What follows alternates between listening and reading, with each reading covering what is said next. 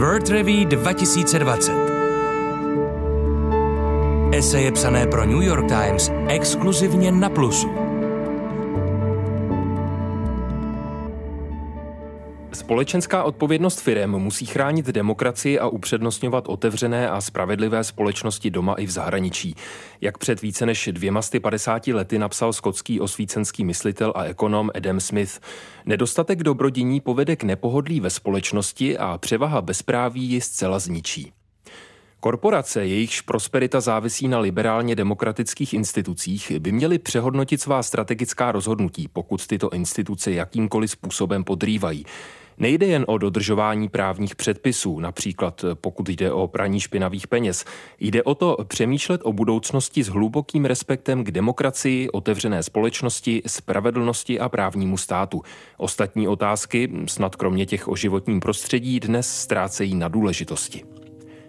Po druhé světové válce vedl rozkvět mezinárodního obchodu ke značné prosperitě, zejména když americké a evropské nadnárodní firmy pomáhaly šířit technologie a osvědčené postupy po celém světě, hlavně do nově industrializovaných zemí v Ázii. Vytvoření či obnova demokratických systémů v Německu, Japonsku, Itálii, Jižní Koreji a nad Chajvanu spolu s ochotou těchto zemí podílet se na globálním systému volného obchodu a ochrany duševního vlastnictví vedly k prosperitě, z níž těžili akcionáři i další zúčastněné subjekty. Úspěch nadnárodních společností, zejména těch působících v technologickém odvětví, pramenil do velké míry z liberálně demokratických pravidel v jejich domovských zemích, včetně veřejného financování výzkumu, spolupráce s univerzitami a dodržování právních předpisů. Například zakladatelé společnosti Google Larry Page a Sergey Brin v roce 1998 získali finanční prostředky, které jim umožnili přestěhovat rozrůstající se hardwareové zařízení z kampusu Stanfordovy univerzity do kamarádovy garáže a založit Google. Nebyla to velká částka, ale v té době pravděpodobně rozhodující.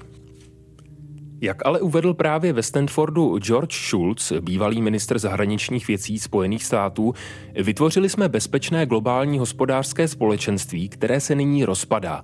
Podnikat v zahraničí je obtížné, pokud příslušné regulační orgány nezacházejí s domácími a zahraničními firmami stejně a pokud se porušuje litera i duch obchodních dohod. Posloucháte esej Davida Johna Teese, profesora ekonomie z Kalifornské univerzity v Berkeley.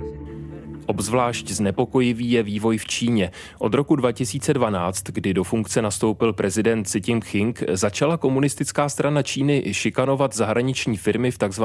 strategických odvětvích. Jeden příklad. Když společnost DuPont opustila společný podnik s čínským partnerem, protože měla podezření, že Číňané kradou jejich duševní vlastnictví, byla proti ní podána žaloba pro porušení antimonopolních pravidel, protože odmítla poskytnout licenci na svoji technologii místní firmě. Komunistická strana Číny dělá vše proto, aby v technologické válce vyhrála a porazila konkurenci a podrývá demokracii, pokud jí někde stojí v cestě. Platí to pro celý svět a týká se to všech odvětví budoucnosti. 5G sítí, umělé inteligence, biotechnologií i vývoje a výroby fotovoltaických článků. Čína nehledí na to, čemu ekonomové říkají vedlejší ekonomické dopady, počínaje znečištěním a konče prodejem či krádeží duševního vlastnictví. Aby se zahraniční firmy expandující do Číny vyhnuly další penalizaci, zpravidla mlčí o nespravedlivém regulačním přístupu, s nímž se setkávají. To Číně nahrává. Krátkodobé zisky pro firmy představují úplatek, kterým Čína přesvědčuje zahraniční investory, aby předávali své technologie a know-how. Na vině však není jen komunistická strana Číny. Generální ředitelé a členové představenstev některých amerických, britských a evropských společností předávání technologií i za těchto podmínek krátko zrace umožňují. Ředitelé firem také snižují rozpočty na výzkum a vývoj, podniky utrácejí spoustu peněz za rozsáhlý zpětný odkup akcí, které pak nemohou investovat do budoucnosti. To vše snižuje sociální a politickou odpovědnost firem. Takovým chováním se musí zabývat jak vlády, tak nejvyšší vedení a majitelé firem. O podmínkách podnikání v Číně musí představenstva podniků a výkonní ředitelé mluvit nahlas a držet se západních principů, i když je to bude krátkodobě něco stát, protože je budou čínské orgány sankcionovat. Jsou to ale problémy existenciální, jelikož nemají dopad jen na mezinárodní obchod, ale na demokracii jako takovou. Ztráta vedoucího postavení v oblasti technologií povede totiž k oslabení hospodářství a ztrátám pracovních míst, což má závažné politické a sociální důsledky. Snížená ekonomická síla firem v liberálních demokraciích sebou nese dopady, které sahají až k národní a mezinárodní bezpečnosti. Nutno však podotknout, že nepřítelem nejsou Číňané. Je to komunistická strana Číny, která se stala nepřítelem demokracie tím, že Čínu agresivně staví do pozice strategického rivala Spojených států, Evropy a Japonska. Posloucháte esej Davida Johna profesora ekonomie z Kalifornské univerzity v Berkeley. Nadnárodní firmy se přesto nemohou Číně vyhýbat. Zisky pro obě strany jsou jednoduše příliš velké.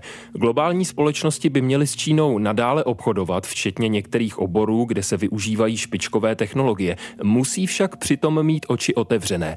Jednostranné snahy znemožnit Číně přístup k nejmodernějším technologiím nebudou z dlouhodobého hlediska asi fungovat vzhledem k potřebě mezinárodní spolupráce v oblasti výzkumu a technologického vývoje. Demokracie může přežít jedině tehdy, budou-li Evropa, Spojené státy a Indicko-Tichomorský region postupovat jednotně.